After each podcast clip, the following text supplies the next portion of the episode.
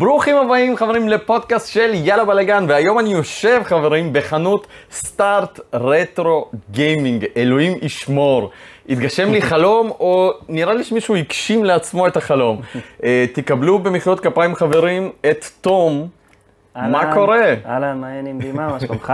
דבר ראשון, אני מאוד שמח שיש לי את ההזדמנות הזאת להגיע לחנות המדהימה הזאת, אנחנו תכף נדבר עליה, אבל בעיקרון אנחנו מדברים על חנות רטרו גיימינג שבנית בעצמך. כן. ועשית לה השקה כזאת לפני איזה כמה שבועות, וכרגע חברים שתבינו, אני יושב בחנות שמוקפת במשחקים של פלייסטיישן 1, פלייסטיישן 2, מגאסון, סופר פמיקום, נינטנדו אינטרטיימנט סיסטם, סופר נינטנדו, DS, 3DS, פלייסטיישן 2, 3, 4, משחקי PC חברים, והכל בקופסאות יפות ומדהימות. אני מקווה שאתם רואים את זה ככה בסרטון היוטיוב שרץ לו מאחורה בפודקאסט הזה, וכמובן שההרגשה פה פשוט מדהימה. תום, יקירי. כן. בנית את החנות הזאת בעצמך. כן. מאיפה הפשן? מאיפה הרעיון? שוט. זה חלום ילדות בעצם שהגשמתי, כמו שאמרת, הגשמתי לך ולעצמי. הקונספט הוא חנות שאפשר לבוא גם לשחק, שגם לא חייבים לבוא לקנות, אבל אפשר לבוא ולשחק כמו בשחקייה, כמו שפעם, כמו שהיה בשנות 90, וחסר לדעתי מאוד, ושאנשים צמאים לזה. וזהו, זה בגדול הקונספט. הוספנו את העניין של קונסולות, עד עכשיו התעסקנו רק במחשבים, הוספנו עוד חנות, חנות חדשה, וזהו. אז אתה בעצם התחלת מחנות של מחשבים וקונסולות, ועברת עכשיו סוג של הוספת עוד איזשהו חלק. אז זהו, לא מכרנו קונסולות עד עכשיו, ואמרתי כבר, אם כבר קונסולות, אז למה לא חנות חדשה, ולמה לא לעשות אותה רטרו, וגם משחקיה, ולשלב הכל ביחד, ולעשות את זה חווייתי. שמאוד חסר לדעתי חנות כאלה בארץ כרגע, ואני רואה שאנשים מאוד צמאים באינטרנט לזה בארץ, אז כן. שתבינו, אנחנו יושבים ומולנו 5 מסכים של CRT ישנים, חלקם מחוברים לפלייסטיישן, נינטנדו 64, סגה ג'ניסיס, גיימקיוב ואקסבוקס, ויש אפילו עוד 2 עמדות של פלייסטיישן ופלייסטיישן 2, מאחורה יש אתרי, חבר'ה, טירוף מוחלט. אגב, המסכי CRT מזכירים לי את היו פעם כאלה מקומות שהיה אפשר לבוא ולשחק. אז האם באמת אפשר לבוא ולשחק כאן כחלק מהחוויה של החנות, לפני שקונים, לבדוק את המשחקים וכו'? כן, כמובן. שוב, כמו שאמרתי, לעשות את זה חווייתי, לבוא לשחק. לא יכולים גם לקנות, לבוא לראות מה זה, להיזכר בנוסטלגיה, זה גם עושה כיף לנשמה, גם ללקוחות וגם לי. הטלוויזיות שהזכרת, אני אגלה לך סוד, כולם מהזבל. דברים שאספתי מזבל אולי שנה, אנשים עד עכשיו חושבים שאני אוסף זבל.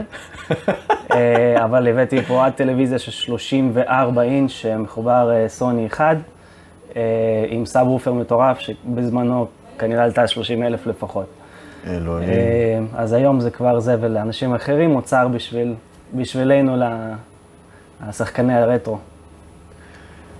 אני גם חייב להגיד חברים שהבאתי מפה משחק של פלייסטיישן 1, חברים, ומי שמכיר אותי, אני מאוד אוהב משחקי JRPG, אז הבאתי לפה את סויקודן, שבגרסת הפעל, הכנסתי לפלייסטיישן, וזה עבד. חברים, זה עבד, ואפשר לשחק פה בג'ויסטיקים המקוריים, בקונסולה המקורית, וכמובן בטלוויזיות של פעם, כדי לקבל את החוויה של הרטרו. מה אפשר למצוא בחנות שלך? מה אפשר לקנות, ומה מיוחד שאין בחנויות אחרות? העניין של הרטרו, זה עניין שכמו שאמרתי, חסר קצת בארץ. הכנסתי קונסולות שאפשר לקנות בקרטונים מקוריים משנת 79, שזה אתרי, עד היום בעצם, עד פלייסטיישן 5 והאקסבוקס האחרון. אז בעצם אפשר גם את הקונסול לקנות בקרטון, או את המשחקים בקופסאות המקוריות שלהם, ולחוות את החוויה של פעם כזה. רגע. אם עכשיו אני רוצה לקנות אתרי, כן. אתה מוכר לי אתרי בקופסה המקורית שלו שהייתה כן, פעם? כן, אפילו יש כמה כאלה. רגע, ואיך אני מחבר היום אתרי לטלוויזיה של היום? כי בוא נזכיר למאזינים שלנו שהחיבורים של פעם זה כבר לא החיבורים של היום בכלל. אז נכון, האתרי מגיע עם חיבור של אנטנה, ואפשר לחבר טלוויזיות ישנות. יש גם איזשהו פיצ'ר שאפשר לחבר טלוויזיות חדשות, הרי היום בסמארט TV אפשר לחבר אנטנה ולקלוט את כל הערוצים הבסיסיים. אז גם שם יש איזה קומבינה שאפשר לעשות. בגדול, אנחנו עושים הסבה גם. הסבה ל-RCA, כלומר חיבורים עדיין ישנים, אבל יש היום עדיין בכל הטלוויזיות, שזה הצהוב לבן אדום. וזהו, ולחוות את האתרי על טלוויזיה חדשה.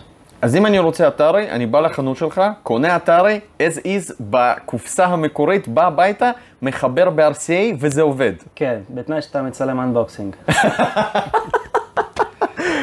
וכמה עולה אתרי אם זה לא סוד? זה גם יד שנייה או איך זה בדיוק עובד? הכל עניין של רטרו זה יד שנייה, כמובן קונסולות חדשות זה חדשות. הקונסולה בקופסה מעלה מאוד הערך שלה, אוקיי? פי כמה. למשל האתרי הרגיל בלי קופסה זה מ-400 עד 500 שקלים, תלוי בסוג האתרי, תלוי בשלטים שאתה לוקח, ובקופסה זה מעל 1,000 שקל, רק בגלל שזה קופסה. חזק מאוד. טוב, היום באמת כל הנושא של הקופסאות זה לא כזה טריוויאלי למצוא. מה הדבר הכי מיוחד שיש לך בחנות? וואו. הכי מיוחד בשבילי זה הקיר האוסף שלי, שהוא לא למכירה.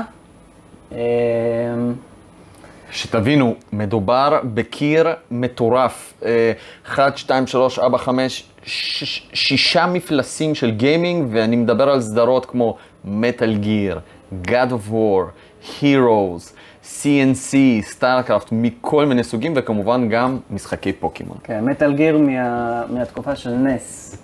כי כולם חושבים Metal Gear הראשון יצא לפלייסטיישן, הראשון? לא. היו עוד 3 משחקים לפני זה. בוא נספר למאזינים שדבר ראשון, השם של הסדרה זה Metal Gear ולא Metal Gear Solid, כי הסוליד זה כבר השדרוג שלו לפלייסטיישן. הסדרה קפצה מנס לפלייסטיישן ישירות, נכון? תתקן אותי, או שהיה משהו ביניים? היה משהו ביניים, לא זוכר את הקונסולה, אבל יש משחק שיצא לקונסולה ספציפית, אולי תרשום את זה בזה, שאני אבדוק, וזה משחק בלעדי לקונסולה ההיא, היא מאוד יקרה גם, כי המשחק מאוד יקר.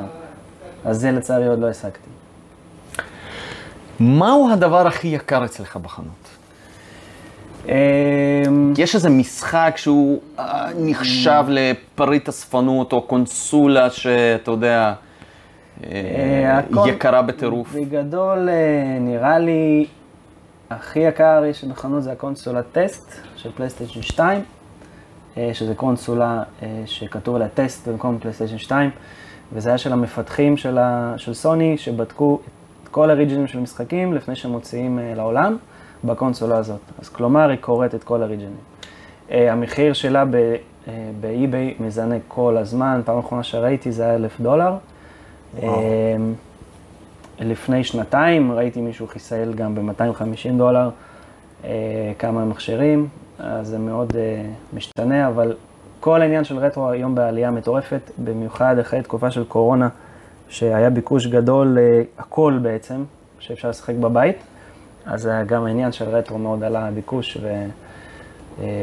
והרצון לשחק. אני תכף אדבר איתך גם על הביקוש המטורף של רטרו, על אני לא יודע אם לקרוא לזה טרנד, אני לא יודע אם לקרוא לזה בעצם סוג של מדיום חדש כזה, יש לזה ממש מקום בעולם, כאשר אנחנו רוצים אחרי גרפיקה מטורפת, פלייסטיישן 5, Xbox Series X, כל מיני שירותי קלאוד, ועדיין יש אנשים שאוהבים את האתרי, אוהבים את הסופר נינטנדו שלהם עם ההרגשה הזאת של מאיפה זה מגיע? קודם כל זה מגיע מנוסטלגיה, דברים שאתה גם, אפילו שאתה מסתכל על פעם, אתה מעלה בך רגשות נוסטלגיה, אבל לזה אין מחיר. ובעצם החנות פה, זה בקומה שנייה מעל לחנות המחשבים. אז מה שקורה היום זה שההורים באים עם הילדים, הילדים ישרים איתנו, ההורים עולים למעלה לראות את כל ההיסטוריה, ומתלהבים יותר מילדים שבאים לקנות מחשב, שזה גם כיף לראות. מה הייתה השאלה השנייה? בעצם, מאיפה כל הפשן הזה, כי זה לא משהו נישתי. כל הנושא של הרטרו הוא פשוט סוג של כובש את עולם הגיימינג. אני רואה את זה בין משחקים שעולים הון תועפות באי-ביי, כי הם נחשבים לפריט אספנות, או אפילו, אתה יודע, אותו קסטלווניה, סימפוני אוף דה נייט לפלייסטיישן 1. אתה יכול לקנות אותם ב-600-700 אלף שקל, אם זה במצב... מאיפה הצורך הזה אצל האנשים לשחק היום ברטרו? כמו שאמרתי לך, זה עניין של נוסטלגיה, משהו לקחת לידיים, משהו היה פעם, זיכרון ילדות, שיש לזה ערך גדול, אין לזה מחיר. המון אספנים עם סוג של OCD, שחייבים לעשות את האוסף, וגם אם זה יקר, חייבים להשיג את זה. אני מבין את זה לגמרי. אני אתן לך דוגמה אישית לגביי. כל החיים התעסקתי במשחקים, זו הסיבה שפתחתי את החנות מחשבי גיימינג, ועכשיו את החנות קונסולות גיימינג. משהו מבחינתי במשחקים החדשים עבד את הקסם. אני יודע שהגרפיקה מטורפת, ואנחנו מספקים את המחשבים עם גרפיקה הכי גבוהה, הכי FPS שאפשר, מעל כל קונסולה אפשרית. אבל כשאני משחק, אני פשוט אין לי את הדחף כמו שהיה לי פעם, להמשיך לשחק את המשחק. אני מסיים שלב 2, אני די משתעמם. עכשיו, חשבתי זה בגלל הגיל, ואז חזרתי למשחקים כמו של פעם. התחלתי לשחק Warcraft 2, Starcraft, Heroes of Magic 3. אוי אוי אוי, אוי איזה שמות. דברים ישנים, ואני רואה שכמו בילדות, כמו לפני בית ספר, שאתה מדליק את המחשב לכמה דקות לפני שאתה הולך, אתה נפסל בשלב, מתעצבן, מכבד את הקונסולה, אחרי 10 דקות מדליק אותה שוב ומשחק. אותה הרגשה הייתה לי כשחזרתי לשחק במשחקים של פעם. אז הבנתי שמבחינתי זה לא הגיל, זה פשוט הגיימפליי שעשו למשחקים, הפשן הזה שיש בהם, הקסם שיש בהם, לדעתי חסר היום בהמון משחקים. אתה אומר בעצם, הכיף שהיה פעם, הוא לא תמיד חוזר, כי אנחנו היום מוצפים, נגיד, בכמות המשחקים. בין אם זה בתעשיית הטריפל איי, ובין אם זה בתעשיית האינדי. פשוט לפעמים אתה מאבד את עצמך במה אתה משחק. אבל אני רוצה לשאול אותך, אגב, אם כבר אמרת כיף, מה אתה חושב על תעשיית האינדי? זהו. אני שמח שיש את התעשייה הזאת, כי המון של משחקים הם בהשראת משחקים ישנים, עשויים גם בגרפיקה, הרבה פעמים כמו 8 ביט או 16 ביט, ומנסים להחזיר את הכיף הזה. אז זה די כאילו סגירת מעגל כזה, שהתחלנו ברטרו, עברנו לדברים טורפים, גרפיקה, שהיום כבר קשה להבדיל בין מציאות לגרפיקה ממוחשבת, פתאום מוצאים לך משחק שנראה כמו 8 ביט, ואנשים נהנים ממנו, זה כיף, כיף לראות. אני רוצה לקחת לך שוב לשאלה, כי אני לא חושב שענינו עליה עד הסוף. מה הדבר הכי מיוחד, הכי יקר שיש לך פה בחנות? הפלייסטיישן 2, טסט, אוקיי. ומה מבחינת המשחק? מה המשחק הכי יקר שיש לך פה? וואו, כמו שאמרת, היה לי את ה... קסטלווניה, סימפוני אוף דה נייט? הקסטלווניה היה לי אותו, ומחרתי אותו. חברים, שימו לב, עכשיו... לא, זה, דווקא זה היה זול יחסית, ויחסו עליה המון איך מחד עם מחיר הזה, זה היה ב-500 שקלים. נשבע לך. זה היה ב-500 שקלים, ואנשים אמרו שזה ממש זול, אבל אני גם לא יכול, לא, מרגיש... חבר'ה, סימפוני אוף דה נייט נמכר ב-500 שקלים. זה לא היה משחק ילדות שלי, אז אני כן ויתרתי עליו, אבל... כרגע זה כל כך משתנה, המחירים עולים, אני כרגע אפילו לא יודע איזה משחק כרגע יש לי הכי יקר, אבל כל פעם שלקוחות באים, מלמדים אותי כל פעם דברים חדשים. הערך של המשחקים בקופסאות עולה יותר ויותר כל שנה, אז מי יודע, אולי סוניק שהיום לא שווה כלום, יהיה שווה הרבה יותר בקופסא עוד כמה שנים. אתה יושב מולי בחולצה של סופר מריו ברודרס, נינטנדו אינטרטיימנט סיסטם. נכון. אחד אולי המשחקים הראשונים של כל גיימר. נכון. טוב, אולי לא הראשונים של כולם, אבל אולי אחד הפלטפורמות הראשונים. אני חושב שכל אחד מכיר את מריו מהמשחק הזה. ספר לי קצת ממה התחלת. אני התחלתי, קונסולה הראשונה שראיתי בעיניים שלי זה היה דווקא אתרי, אצל שכנים, ופשוט לא הבנתי מה זה, איך אפשר לחבר וידאו למסך ולשלוט במה שקורה בטלוויזיה, זה היה בשבילי כאילו ממש מוזר, אבל כיפי. אז אני התחיל עם משחקים ששם, ואז קנו לי אחרי, בגיל 9, קנו לי את הפאמיקום הרוסי, שהוא נקרא דנדי. וואו. ושם, זה היה נקרא יוקרתי, ורק היום גיליתי, מה זה היום? כאילו, כשהתחלתי לסג בזה גיליתי שזה קונסול בעצם זיוף של פאמיקום. ספר קצת על הזיוף של דנדי, מה זה בעצם? זה נראה בדיוק כמו פאמיקום, רק שבצבעים שבמקום האדום יש שם כחול, וציור של פיל. זה הלוגו, וזה הדנדי. בשבילי זה המקור. כשראיתי את הפאמיקום המקורי, אמרתי זה הזיוף, אבל לא. וזה היה ברוסיה? זה היה באוקראינה, אני חושב. למי שלא יודע, חברים, אוקראינה זה לא רוסיה, כן? חברים, אנחנו בפודקאסט רציני כאן, כן? תציב פה עכשיו דברים. וכמו בארץ היה את המגאסון. שכולם חושבים שזה מקורי, אבל זה שוב, זה חיקוי של פאמיקום. ומגאסון זה היה בעצם זיוף סיני של קונסולה יפנית של נינטנדו. כן, פאמיקום זה קונסולה יפנית. מי שלא מכיר, פאמיקום זה הנינטנדו אינטרטיימנט סיסטם של ארצות הברית. של יפן. פאמיקום? פאמיקום זה של יפן, נינטנדו... זה בארצות הברית, כן. אותה קונסולה, חבר'ה, קלטות שונות לגמרי, הנה, אני מסתכל עליהם עכשיו. הפאמיקום נראה כמו מגאסון, הנינטנדו אינטרטיימנט סיסטם זה קלטות ענקיות, מי שיש לו את זה והיה לו את זה, אז יודע בדיוק על מה אני מדבר. כן, אפילו יש לי פה מתאם מהקלטות של פאמיקום לנס, שאפשר להמשיך ליהנות בנס למי שיש פאמיקום. אז בעצם מה שאפשר להבין מזה, זה שהקונסולות לא היו סגורות בעצם בריג'ן או בסופטוור, ואם יכולת להכניס את הקלטת של סופר פאמיקום לנינטנדו אינטרטיימנט סיסטם, זה היה מנגן.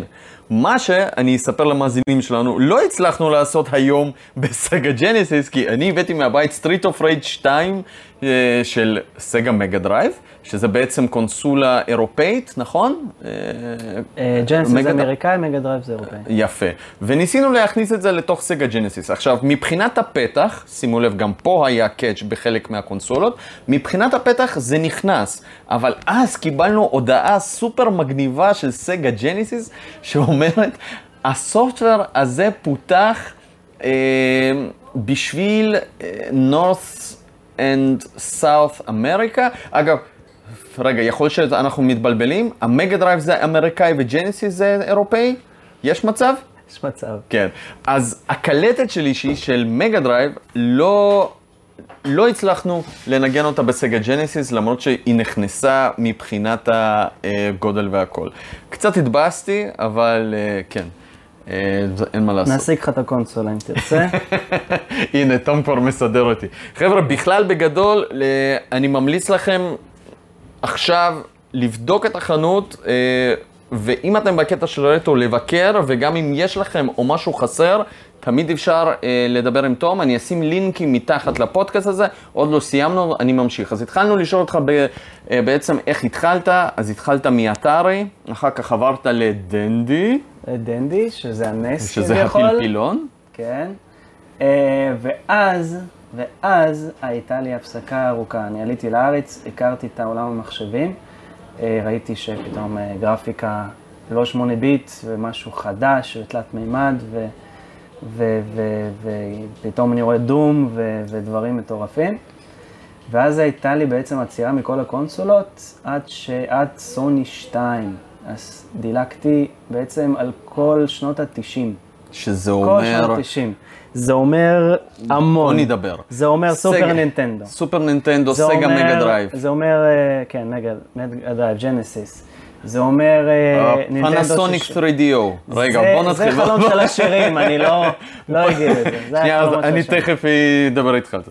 פנסוניק 3DO, סגה CD, סגה 32, מה עוד היה לנו? פלייסטיישן 1, סגה סטורן, נינטנדו 64. גיימקיוב. GameCube, והגעת ל... פלייסטיישן 2. פלייסטיישן 2 ישר. אם פספסנו משהו, חברים, תשאירו לנו בקומנטים מתחת, אני חושב שאמרנו בכל, כמעט את כל הקונסולות. אז זהו, ואז פתאום גיליתי גרפיקה חדשה מבחינתי, בסוני 2, כשראיתי את המשחק Devil May Cry הראשון, אני פשוט הייתי בהלם מהאיכות ומהכיפיות, ושאתה פשוט הורס את השלט תוך כדי משחק. זה החזיר אותי לתחושה קצת אפילו של מורטל קומבט, שאתה הורס את השלט תוך כדי המכות. וזהו, משם דווקא כשקניתי סוני 3, אני ראיתי גרפיקה שלא מוצחת בעיניי, כי היה לי מחשב, כשהשתחררתי מהצבא, זה בדיוק כשיצא סוני 3, היה לי מחשב מטורף שקניתי בדמי שחרור, שבניתי לעצמי, מחשב גיימינג,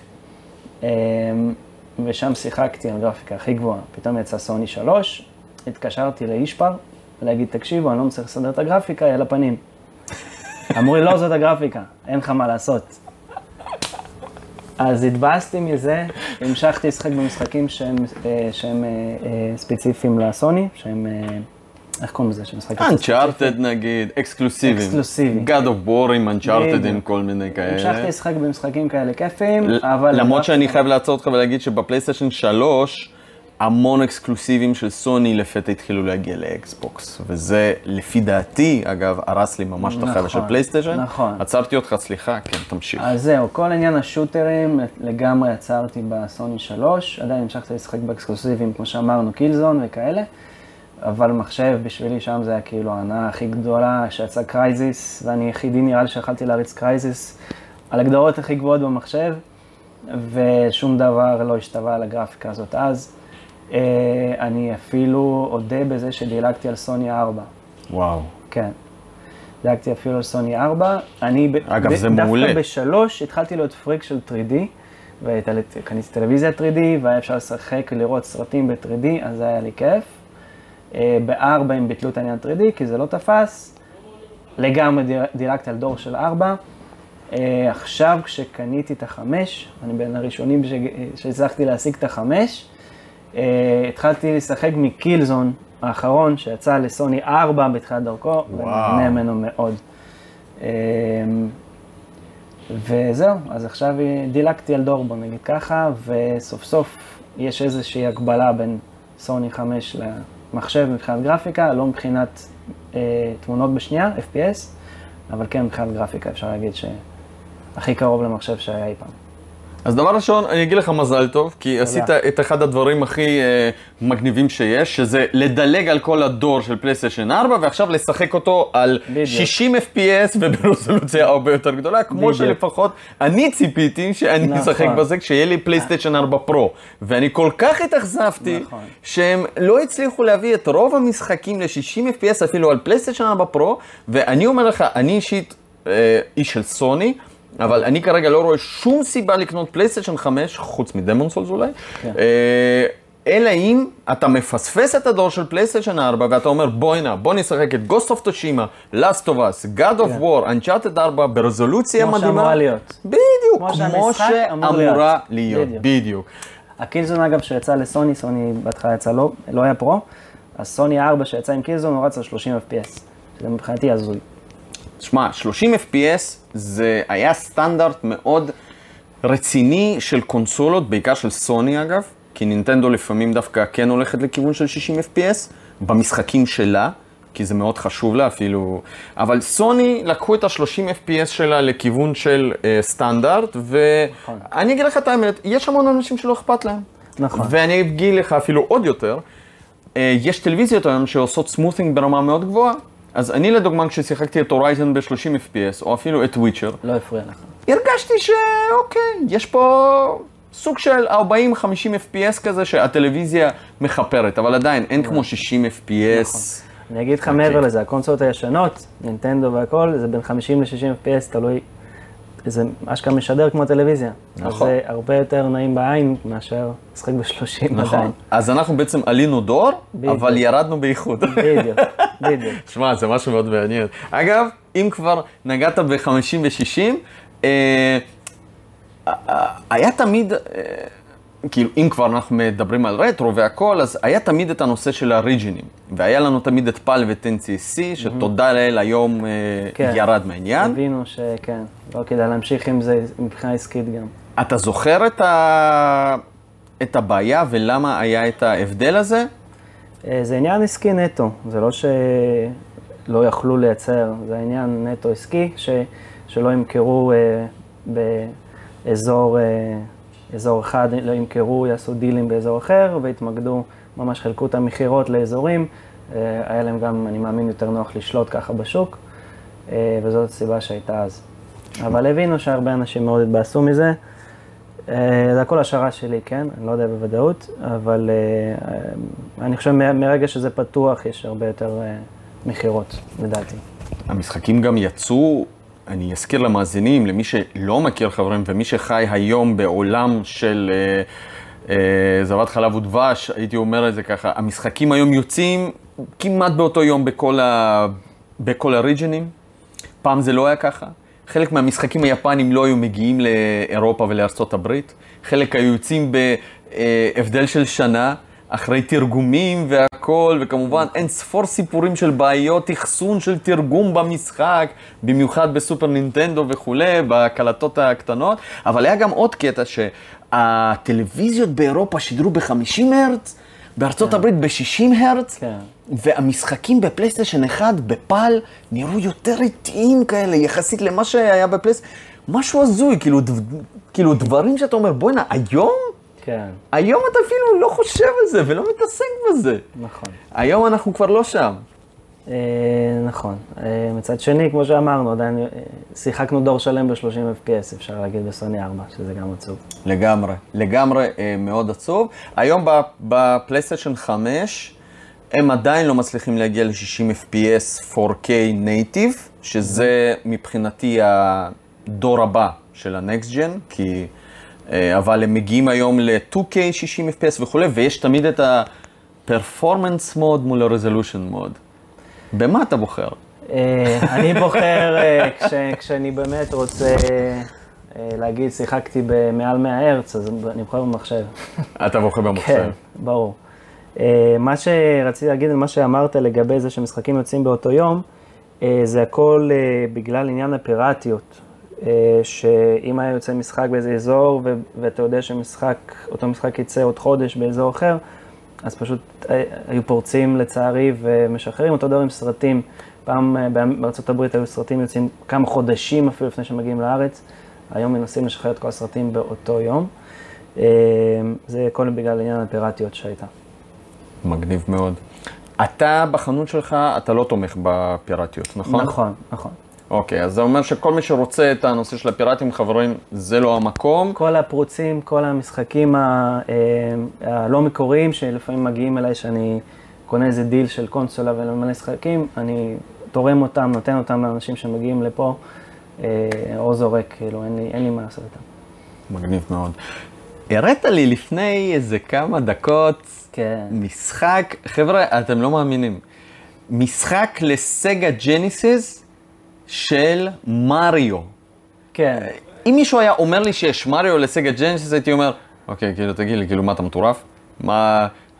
כן. אבל לתום יש עותק, ובוא ספר קצת על המשחק הזה. כן, כמובן זה לא עותק למכירה, זה עותק שהאקר פיתח אותו. אי אפשר היום פשוט לקחת איזשהו ממיר קלטת ולשים נינטנדו בסגה או הפוך. זה טכנולוגיה שונה, אז צריך לקודד את המשחק מחדש. אז מישהו אשכרה פירק את המשחק, קידד אותו מחדש, שיתאים לסגה, והפיץ את העותק. אני פשוט סתם הסקתי בשביל הקטע, כן, זה לא שאני הולך למכור את זה עכשיו ולהסתבך. טוב, שמע, כאילו מריו על ג'ניסיס, שמע, זה מטורף לגמרי. למה יותר כיף לשחק במשהו מקורי מאשר להוריד עכשיו את המשחק הזה באמולטור ל-PC, לשבת, להפעיל פילטרים, לראות את המשחק הזה בכיף, במקום שתהיה לך את הקונסולה הזאת, להכניס את הקלטת, להרגיש את הג'ויסטיק של פעם, ככה, את הפלסטיק, את הכפתורים שעשו פעם בשנות ה-90. מה הכיף? נכון. הרבה ילדים היום יגידו שזה לא משנה להם, למה להשיג עותק פיזי, וכל פעם שמישהו מעלה עותק פיזי למכירה בפשפשוק, שמלא ילדים שאומרים מה נסגר איתך, אפשר להוריד, מה אתה מוכר את זה. אבל העניין החווייתי, הנוסטלגייתי, ולהחזיק ולהרגיש את העבר בעצם, אין לזה, יש לזה ערך מאוד גבוה. אפילו פה אנשים שבאים, שלוקחות קבועים שבאים לקנות משחקים חדשים, פתאום לוקחים לידיים את הגיימבוי ואומרים, וואו, כאילו, כיף לגעת בזה, כיף לשחק, יש בזה משהו קסום. זה בדיוק הקטע שננסה לשדר פה ושיחדור לאנשים. תשמע, אני תמיד בעד משחקים פיזיים, אני לא יודע, כנראה זה איזה ג'וק בראש שלי. כולם עם OCD ולא מודים בזה. אנחנו לא מודים בזה. אני רוצה את המשחק הזה על המדף, עם התמונה. אגב, פעם המשחקים היו מגיעים עם ספרונים, עם תמונות. אתה יודע, פעם הייתי מחליף משחק, קונה משחק, הייתי בדרך לבית, באוטובוס, פותח את הקופסה, מריח את הקופסה, עובר על המנואל תמונות, הייתי מכניס את עצמי לאווירה. למה היום נעלמו כל הספרונים האלה? תקשיב, יש מקום עדיין, לאן להכניס אותם? יש את הקופסאות, איפה הם? לצערי, המשחקים היום אפילו של סוויץ', שהם של נינטנדו, ואתה מצפה שזה יבוא נוסטלגייתי, שהם חזרו פעם ראשונה, סוף סוף אחרי, לא יודע, אחרי 10 שנים לקלטות, שהם היו עם דיסקים, מאז, איזה 10 שנים? מעל 20 שנה, מאז הגיימקיוב, עד סוויץ', הם השתמשו בדיסקים, חזרו חזרה לקלטות, שאפשר להגיד להם קלטות, זה כבר פלאש, כולני פלאש קטנים. עדיין שם אין ספרונים, ויש מישהו באנגליה נדמה לי שעושה... עשיתי אליו סרטון. שעושה ספרונים שנראים פגז ואנשים קונים, ואין לי מושג למה הורידו את החוויה הזאת. כן, אגב, אני אתן איזה כמה מילים. הבחור באנגליה, עשיתי אליו סרטון, הזמנתי ממנו ספרון מריו 3D World, מגניב אש, רציתי להזמין עוד, לפתע לא היה ניתן להזמין, אני לא יודע אם זה חזר למלאי או לא, בעיקרון מה שהוא עושה זה לא כל כך חוקי, אבל האמת שלא כל כך אכפת לי, אין לזה גם שום ערך חשפני כי זה לא מקורי של נינטנדו, אבל חבר'ה זה ממש ממש מגניב, גם הספרונים עולים לא זול, קרוב ל-13-14 פאונד, יחד עם משלוח זה עוד איזושהי תוספת. אני הזמנתי לצורך הבדיקה, אם מישהו רוצה, יהיה את הלינק של הסרטון שלי פה מעל לפודקאסט. אני למה זה לא חוקי, בן אדם פשוט הדפיס חוברת, או לא, או בגלל שהוא מוכר אותה? התוכן, כן, התוכן, לא... התמונות, התוכן, הכל. כן, הוא רושם אגב, הוא רושם שזה הכל בנינטנדו, אבל לפי דעתי, משפטי זה לא, זה לא, אסור לעשות את זה. אני כן חושב שאפשר להדפיס תמונות משחק שאתה משחק ולמכור, אבל לעשות מיתוג זה לא חוקי. כן. שמע, הספרונים זה באמת איזה משהו שחסר, אבל אני חייב להגיד שבלימיטד רן עושים שם על זה קופה, כי הם יודעים לגשת לאנשים האלה שאוהבים. מי שלא מכיר חברים, לימיטד רן ועוד חברות כאלה, זה בעצם חברות שמוציאות גרסאות פיזיות למשחקים דיגיטליים. הם משקיעים מאוד והם גם גורפים מחיר לא זול, נגיד עם משחק דיגיטלי שבעלות 10 או 15 דולר, הם יכולים לגבות את כל ה-30 ו-40, פלוס משלוח חברים, אתם מקבלים את כל ה... 50 דולר, אבל אתם מקבלים קופסה עם ספרון, כמובן גרסה פיזית של משחק שלא קיים. אז זה משהו... בעצם עדיין מנהלים מלחמה. לגמרי. בשביל לשמר את העניין של החוויה הזאת. לגמרי, אבל תקשיב, היום אנחנו מסתכלים על אקסבוקס, גיימפאס. העולם הולך... הוציאו קונסול הסוני 5, דיגיטלי. אין שם מקום להכניס דיסק. גם אקסבוקס, שמע... מה אתה חושב? עוד כמה זמן הסטנדרט הגורף יהיה רק משחקים דיגיטליים? אני חושב עכשיו זה קרוב מאי פעם לצערי, אבל העניין שסוני הכריזה שהולכת להוציא משחקים דיגיטליים, זה היה לפני סוני 3, שהם אמרו, אנחנו חושבים קונסולה הבאה שלנו תהיה דיגיטלית נטו, וכנראה... לקח להם זה, אולי בגלל שיצא בלורי בדיוק באותה תקופה, אז הם הוציאו את זה, אבל הם כבר אומרים את זה מעל 15 שנה, שקונסולה הבאה תהיה דיגיטלית. זו פעם ראשונה שהם הוציאו בעצם, וזה גם חצי, כי קונסולה עדיין הכי נמכרת שלהם זה הלא דיגיטלית, ויש לזה ביקוש גבוה מאוד, אבל זאת ההוכחה בדור הזה, שזה קרוב מאי פעם לעבור לעניין הדיגיטלי. זה גם עצוב שמאבדים את העניין של לקנות מתנה נגיד, ולבוא עם מתנה. פותחים, כמו שאמרת, לפתוח ספרון להריח, אז לילדים היום פחות יש ערך לזה וזה עצוב. אני אגיד לך למה, כי הם רואים את הדיגיטליות גם בפלאפון. אין להם מושג מה זה משחק פיזי. הם קונים את המשחק בפלאפון, הם משחקים אותו בפלאפון, מבחינתם זה גם אמור להיות ככה. הם ניגשים לקונסולה, נראה להם מוזר שצריך להכניס דיסק. למה צריך להכניס דיסק? אפשר לראות דרך האינטרנט. נכון. לשמחתי זה שסוויץ' תפס, עדיין זה לא פלאפון, זה מסך מגע שאיתך והכל, אבל עדיין זה לא פלאפון, זה עדיין קונסולה שיש לך בידיים, שזה בעצם כמו שהיה לנו גיימבוי. לגמרי. רק הרבה הרבה יותר משוכלל. יש לך בבית סוויץ'? כן, בבית יש לי בעצם קונסולות שקורות את, אפשר להגיד, את רוב הדורות. יש לקונסולה נגיד אחד שיש בה 3 מקומות להכניס קארטריג'ים, שזה מפאמיקום עד לג'נסיס, וזה בעצם כולל בתוכו את פאמיקום, נס, ג'נסיס, מגה דרייב וסופר נינטנדו. זה הכל במכשיר אחד. אתה יכול לראות מאחורה, זה נראה... זה נמכר... זה רטרוביט, אוקיי, רטרוביט, אני לא מוכר את זה פה, זה משהו שיש לי, זה קופסה ריקה, המחשב שלי בבית. אוקיי, זה לא קונסולה מקורית. אני לא יודע אם זה חוקי, אז אני לא מוכר את זה.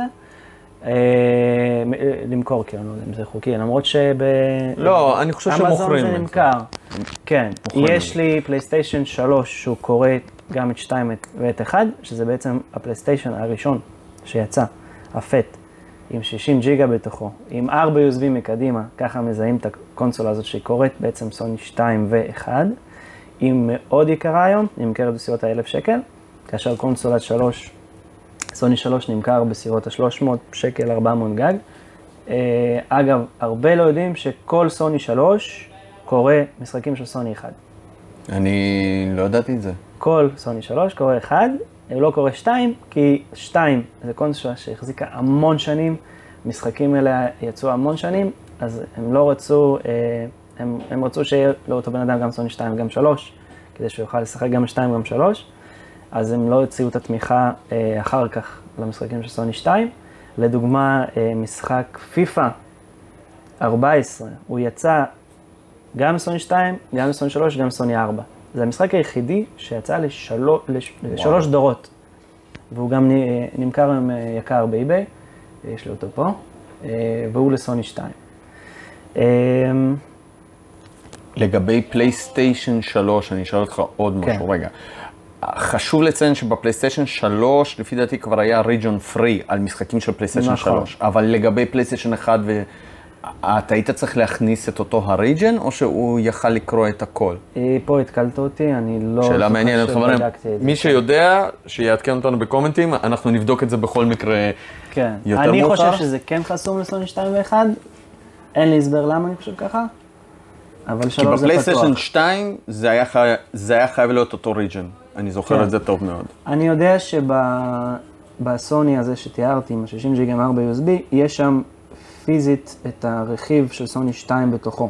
וואו. אז כנראה בגלל זה. רגע, ובסוני 3 האחרים? סוני 3 האחר, סלים וכל זה? שיצא אחרי זה, יצא 80 ג'יגה, הוא היה פתוח לכולם, אבל הוא היה פתוח תוכנתית לסוני 2. הרי שאתה עושה עדכון גרסה, הוא ננעל לסוני 2. וואו. אז מי שקנה 80 ג'יגה ואף פעם לא עשה לו אפדייט, הוא יכול ליהנות עד היום משחקים, אני לא חושב שיש בן אדם כזה, אבל אחר כך, אחרי ה-80 ג'יגה, יצא לדעתי עוד מכשיר פט, ואחר כך יצא סלים ואולטרה סלים, והם חסומים כבר לסוני 2. שמע, זה נשמע מוזר. הם חסמו את זה תוך כדי, אתה אומר. כן. אז יש לי את זה, יש לי את זה, יש לי את הסוויץ', ויש לי את סוני 5 שקורא סוני 4. אז בעצם מבחינת סוני יש לי 2 מכשירים שקוראים את כל 5 הדורות, ומבחינת הנוסטלגיה של הרטרו של השנות ה-80 וה-90, יש את הרטרוביט. מה אתה אומר? לא היית רוצה לקבל שירות שייתן לך את כל המשחקים של פלייסטיישן ופלייסטיישן 5, או תמיכה, או אפשרות להשכרה וכו', ואני מדבר על יהלומים של פלייסטיישן 1, אני מדבר על משחקים של פלייסטיישן 2, אני מכוון אותך ל... מה שבעצם אקסבוקס עושים כשהם תומכים בהמון משחקים, לא בכולם, אבל בהמון משחקים. לא היית רוצה לקבל בקונסולה אחת בעצם את כל הדור של סוני לדורותיו, בלי לשלם על הרמאסטרים וכו' וכו'? מצד אחד זה כן, מצד שני אני חושב עדיין יש את העניין של העינית, שכמה שאתה שם יותר דיסקים שהם ישנים, אז זה יכול להרוס אותה. בסוני 5 מכשיר יחסית, יצא זול יחסית, אבל עדיין מכשיר לא זול, בשביל שתרגיש שאתה מכניס עליו דיסק ישן, אני לא יודע כמה עושים את זה. היה עדיף כבר לקנות פלייסטיישן 3 ו-2 שהם עולים 300 שקלים בערך כיד 2, ופשוט ליהנות שם, איך שאמור להיות. איך שהמשחקים רצו במקור. אני לא חושב שמי שהיה רוצה להרגיש שהוא הורא סוני 5 בשביל זה. לא, שמע, שאלה טובה. אגב, בפלייסטיישן 4 הם בכלל הורידו את ה-CD-ROM. כלומר, אתה לא יכול אפילו לנגן שם את ה... אז בגלל שדילגתי לדור הזה, אפילו אין לי מושג. אז כאילו משהו הזוי, ולפי דעתי גם בפלייסטיישן 5 אין אפשרות לנגן CDR יותר, שזה ממש מוזר, כי אצלי לדוגמה יש המון דיסקים של מוזיקה, ואין לי איפה לנגן אותם. אמרתי, טוב, אני אנסה להכניס אותם לפלייסטיישן 4, בטח. זה המקום הפיזי היחיד שיש לי בבית שאני יכול אולי... עוד איכשהו להכניס דיסק, ובום, לא קורה. כלומר, מ-DVD ומעלה, וזה ממש מוזר לי. נכון. ממש מוזר. חבל שהם עשו את זה. נכון. תום, חוץ מזה שיש לך חנות מחשבים מטורפת, חוץ מזה שיש לך עכשיו את החלק השני של החנות, רטרו גיימינג, שחבר'ה, אני באמת, אני פשוט... זה כזה כיף לשבת פה, זה כאילו לשבת בתוך איזשהו חלום, וגם אני מתחבר כל כך לאוסף של תום, אני... שוב רוצה קצת להקריא את המשחקים, סדרה של God of War, סדרה של Devil May Cry, Metal Gear, חברים, משחקי תקן, Killzone, Warcraft, CNC, חברים, CNC לפלייסטיישן 1, אני שיחקתי בו, משחקי Heroes ועוד המון, משחקי פוקימון, ויש פה המון דברים למכירה, חברים. אתה עושה גם צחוקים! כן. דבר ראשון, אני צוחק ממך בפייסבוק. כן, תודה. ממש. חבר'ה, שווה לכם לעקוב אחרי תום, כי הוא פשוט מעלה מצב רוח. דבר שני, אני לא ידעתי, אבל אתה עושה גם סטנדאפ. אני קצת עשיתי סטנדאפ לפני קורונה, ואז בתוך כדי קורונה גם נולדה לי בת, אז אני די אין לי זמן לזה, לנסוע לסטנדאפ ולהשקיע בזה, אבל אני עדיין... בפוסטים ועושה סרטונים ומה שאתה רואה בפייסבוק בעצם.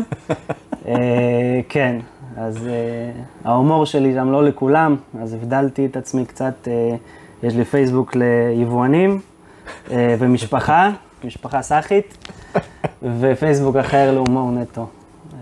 מי שלא מפחד מהומור בלי גבול יכול לחפש אותי ולהוסיף לחברות בכיף. טוב, כל הלינקים, חברים, יהיו מתחת לפודקאסט, בין אם אתם מקשיבים לנו בספוטיפיי, בין אם אתם רואים את זה ביוטיוב. אני רוצה להמליץ לכם לבוא לחנות הזאת, לבקר, אפילו להביא איזה משהו משלכם ולנסות לנגן את זה, כמובן הכל בתיאום עם תום. מושקעה כאן המון אהבה, חברים, המון אהבה, ורואים את זה. אני חושב שהסוג שלי הגשם את החלום, כן, נכון? כן. הגשם את החלום. נכון. כמה זמן לקח לך להקים את החלק הזה של הרטרו? לקח לי שנה להקים הכל כי בניתי לבד. אני לא יודע בדיעבד אם זה היה נכון או לא. כולל בריקים שאתה נוגע בהם עכשיו. בריק בריק. אדיר. פה הורכב, נחתך. וזה גם משהו שאני אוהב, לבנות דברים. ואז הייתה אמורה להיות פתיחה, ואז הגיעה קורונה.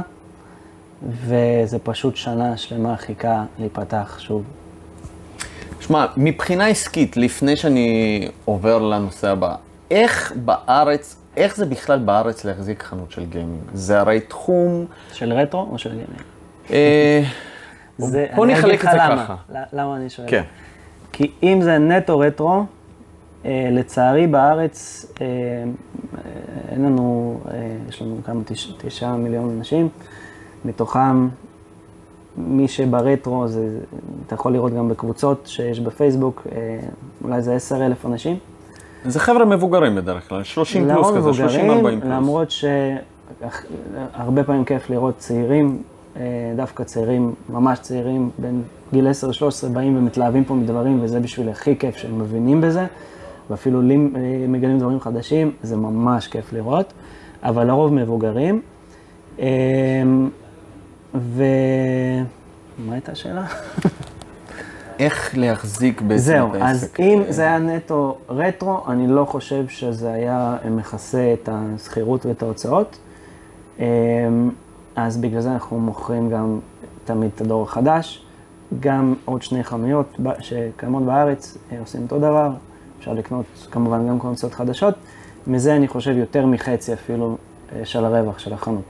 מהדברים החדשים יותר, שהם מבוקשים בכל חנות בעצם שאתם רואים בארץ של טוי זרס ובאג וכאלה.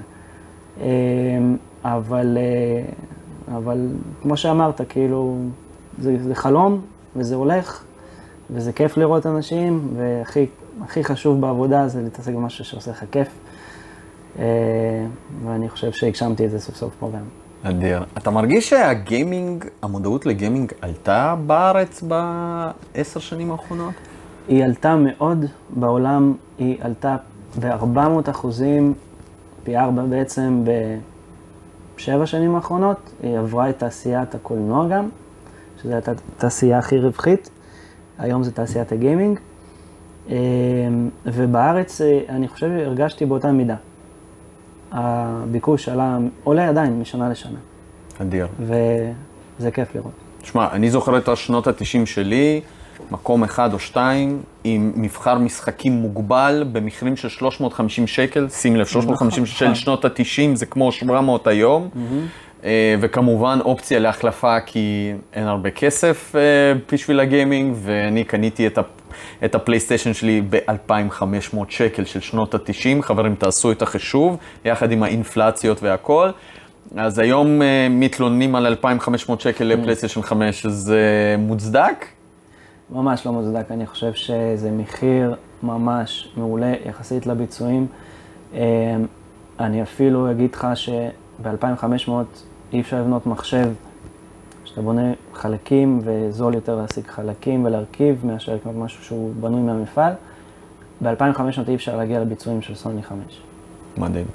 טוב, דבר ראשון, שוב, אני רוצה להמליץ, חברים, בואו לחנות, בואו לבקר, תיצרו קשר עם תום, אנחנו נשים את העמוד שלו, את העמוד הפייסבוק שלו בפרטים והכל. לפני שאנחנו מסיימים, אני תמיד עושה איזשהו בליץ שאלות כזה למרואיין, ככה כדי שהמאזינים יכירו אותך יותר טוב. אתה לא מודע לשאלות האלה, אתה לא הכנו אותך מראש, למרות שאני חייב להגיד לכם חבר'ה, ממה שהכנו מראש וממה שעבר פה ברעיון זה שמיים וארץ, כי הגענו לנושאים שאפילו לא דיברנו עליהם בכלל.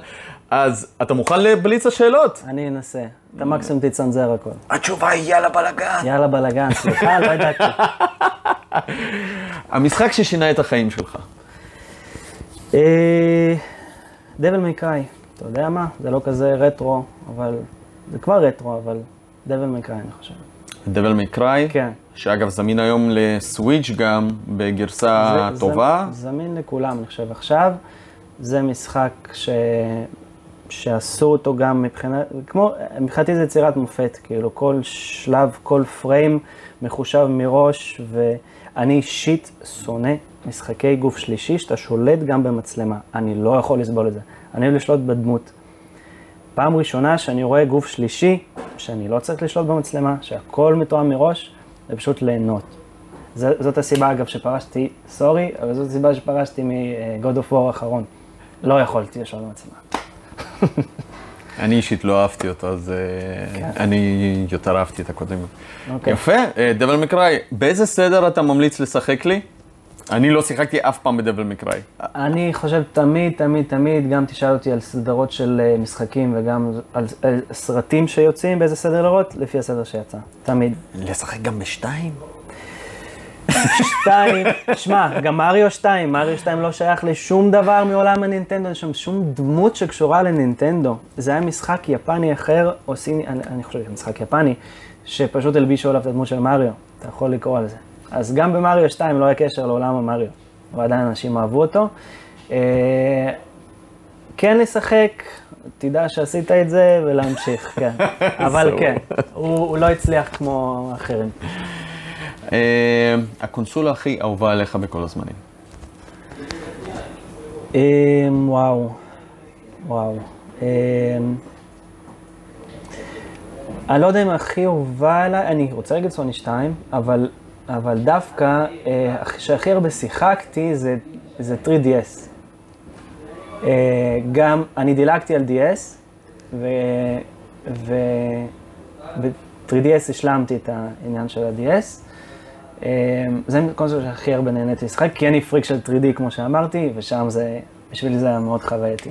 מי שלא מכיר, חברים, ב-3DS עשו איזשהו טריק מטורף עם המסך, שבעצם עם הפעלה של הכפתור, המסך העליון נהפך לתלת ממדי עם עומק. שזה משהו ש...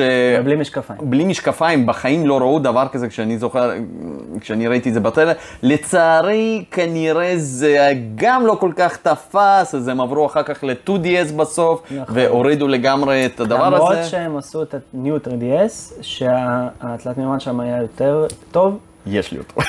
התלת מימד שם היה יותר טוב, יותר, אתה יכול ביותר זווית. הראשון היה מאוד מוגבל לזווית צפייה, שם יש יותר זווית. לחלק מהאנשים זה גם עשה קצת בעיות בעיניים, ולאנשים מבוגרים זה בכלל לא מומלץ, כי זה ממש מאמץ כזה. כשקיבלתי את הפוקימון וואי, אני קניתי את פוקימון וואי, התבאסתי שהוא לא בתלת מימד, אבל זה שייך ל-3DS. רק כשנכנסים לאזורים מסוימים, היה אפשר לראות בתלת מימד. זהו. PC או קונסולות? אני תמיד בעד PC, אבל במשחקים כמו שתיארתי, שהם גוף שלישי, שאתה לא צריך לשלוט במצלמה, זה תמיד קונסולה, ומשחקים אקסקלוסיביים שיוצאים עד היום זה קונסולה, אבל עניין של גרפיקה תמיד, ועניין של FPS זה תמיד מבחינתי PC, מבחינתי עדיין זה לא הגיוני לשחק בשוטר עם שלט, עד כמה שעשו טעימה טובה במשחקים, בחלק מהמשחקים, עדיין מקלט ועכבר, תגובה הכי מהירה, זה הכי מהיר. על פי הקיר המטורף הזה, שוב, אני פשוט נדהם מהאוסף הזה. סדרת המשחקים האהובה עליך, שאתה לא היית מוותר עליה בחיים. הבעיה עם סדרות משחקים זה שבשלב מסוים זה לא תמיד מצליח, ופתאום נהרס, ואז אתה לא ממשיך. אז נגיד ב-Heroes, אני שחקתי מהראשון שיצא, כשהוא יצא, עד 5 בקטע של אובססיביות. שיחקת ב-5? מבחינתי, אוי, זה היה כזה. 5, לא. מבחינתי 5, מבחינתי 3 הוא הכי טוב. אחר כך אני לא החלטתי אם זה 5 או 2. על 4 נגיד, כמו שאמרתי, אם אפשר לדלג, כי המשחקיות שם שונה, למרות שיש המון אנשים שאוהבים רק את 4. אבל כשהגעתי ל-6, כמו שאמרתי לך, מסיים שלב אחד, אין לך את החשק להמשיך, ואותו דבר ב-7, למרות שהשגתי את שתיהם וגרסאות הספנים, לא הצלחתי להמשיך לשחק מהם. זו הסדרה, נגיד, אני חושב, אהובה עליי עם הכי הרבה משחקים. אבל CNC, Command and Conquer, מתי הפסקתי? אני חושב ב-Red Alert 3 הפסקתי, אבל עד אז שיחקתי בכולם. אף פעם אין לי משהו שהוא הכי אהוב, כי אני קשור לכולם באותה מידה. זהו. הדמות מהמשחקים שאתה... נגיד, מתחבר אליה הכי מכל האוסף המטורף הזה. אני חושב שדנטה. משהו בדנטה, לא יודע, בקוליות, בסגנון, ואתה משחק כאילו כמו בסרט והכל כזה. אני חושב שדנטה דווקא. אף פעם לא חשבתי על זה, כן? אבל ברגע שאמרתי, זה דבר שצץ לי בראש. מעולה, מעולה. 3 משחקים שאתה לוקח איתך לאי בודד. Heroes, 3, זה משחק שעשו לו HD רימייק ואני עדיין משחק בו. משנת 99 עד היום שום מחשב שלי שהיה בדרך לא היה בלי המשחק הזה. דבל מיי קריי הראשון, ויש לי עוד אחד לבחור. אתה יודע מה? באטל טודס אנד דאבל דרגון. זה משחק ביטם אפ? משחק מושלם לסופר נינטנדו. זה משחק שהוא מושלם. הוא קשה, אבל הוא כיפי בטירוף, מצחיק בטירוף, וזה משחק היחידי שאני כל פעם חוזר לשחק בו. הוא לא היה כזה ידוע פעם כשהוא יצא, הוא היום יותר מפורסם, הרבה יותר מכירים את המשחק הזה, אבל כן, זה שילוב של באטל טודס עם דאבל דרגון. יחדו את שתי משחקים שלא הכרתי כל אחד מהם בנפרד, הכרתי את זה ספציפית שזה יצא. זה מבחינתי משחק של רטרו משנות ה-90, שהוא הכי כיף מבחינתי. עם קצת רטרו, ואני רוצה לקחת אותך שנייה ככה על משחק שלפחות לי עשה את ה-mind blowing בשנה שעברה. הכבוד שהוא נתן לרטרו, והראה לפי דעתי לכל העולם איך אפשר לקחת משחק של פעם ולעשות לו המשך כל כך טוב, כל כך מכובד, אתה כבר מעניין, אני חושב שאתה כבר יודע על מה אני מדבר. Street of Rage 4. נכון. האם ככה עושים משחק, המשך, למשחק אגדי? מה דעתך עליו? שאתה שומר על הגיימפליי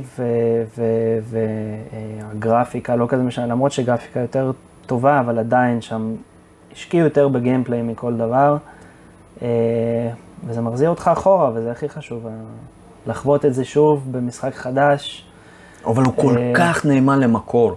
לא הפכו אותו ל-RPG, לא הפכו אותו ל-Open World, לא הפכו אותו לבטל רויאל, לא הכניסו מיני טרנזקשנס, לא לוטבוקס, לא כלום, פשוט הביאו לנו המשך ישיר של, אני קורא לזה המשך לסטייט אוף רייג' 2, כי המון אלמנטים מ-2 המשיכו בסוף.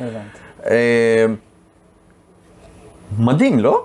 זה מדהים, זה נדיר, וזה רק מראה שאם משקיעים יותר בגיימפליי מאשר בגרפיקה, אז שומרים על המקור של המשחק, על האותנטיות שלו. מגניב מאוד. מה אתה מאחל לעצמך בשנה הבאה, בשנה הזאת, שסוף סוף קורונה מאחורינו? איך אתה רואה את החנות שלך, מה אתה מאחל לעצמך וכו'. אוקיי. קודם כל, אני אתחיל מתקופת הקורונה מאוד מאוד פגעה בכל החנויות מחשבים, כי לא היה סחורה, אתה גם מחר תחייבת לקוחות מקדמות, ופתאום לא היה לך סחורה להביא להם, זה מביך, זה לא מקצועי, מצד אחד, מצד שאין לך מה לעשות, פתאום אין לך סחורה, המפעלים נסגרו. אחרי שמפעלים נפתחו, עלה עניין הביטקוין, עלה הצורך בכרטיסי מסך, להפעיל את כל האלגוריתמים בשביל לקבל את הביטקוין, לא היה לך כרטיסי מסך. ואנחנו עד היום, יש לקוחות שממתינים בסבלנות, בדילי שכמעט חצי שנה לקבל מחשב. וואו. זה הבודדים שנשארו, כי הם חייבים ספציפית את הדברים האלה, ואנחנו כן מצליחים להשיג, אבל תחשוב שאתה עובר מהספקת 5 מעבודה,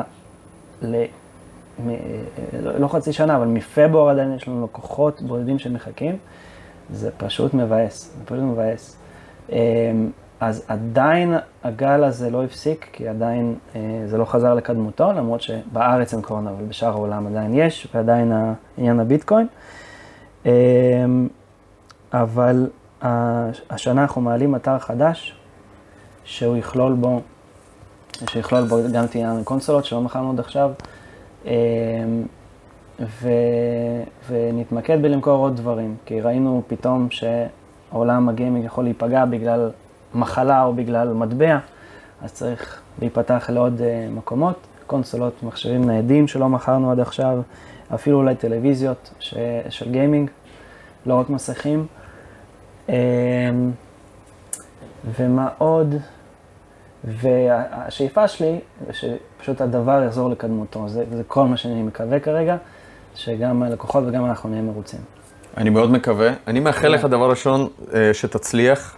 יש לך פה חנות מדהימה. חברים, גם חנות מחשבים, בין אם אתם מעוניינים ב-PC, גם אם אתם מעוניינים בקונסולות חדשות או ישנות, אתם יכולים למצוא פה הכל, וכשאתם נכנסים פה לחנות, יש כאן אווירה משולבת של פעם, ודברים מיוחדים, והדור הנוכחי וכו'. אני ממליץ לכם בחום. אני בטוח היום יוצא מפה עם משהו, אני אשים את זה בפייסבוק, ואני רוצה לאחל לך המון בהצלחה. מכל הלב, אני עכשיו הולך עוד לעשות פה סיבוב אצלך בחנות, ואני נורא נהניתי. גם אני. יש מצב שאני אבוא לפה אפילו עוד. תבוא בלי אפילו. כי זה ממש כיף. בלי להטריע, תמיד פתוחה, אתה יכול לבוא. יש פה ממש אווירה. שיהיה לך בהצלחה. הרבה. שתחזרו מהקורונה, ושהעסקים ימשיכו, כי חשוב שהעסקים ימשיכו, כדי שדברים כאלה ימשיכו להיות. וחברים, אני שוב אומר, יש פה סוג של הגשמת חלום עם המון אהבה, עם המון השקעה. תבואו, תראו, יהיה כיף. תום. תודה רבה לך. המון תודה לך. תודה. חברים, נתראה בפודקאסטים הבאים, ויאללה בלגן!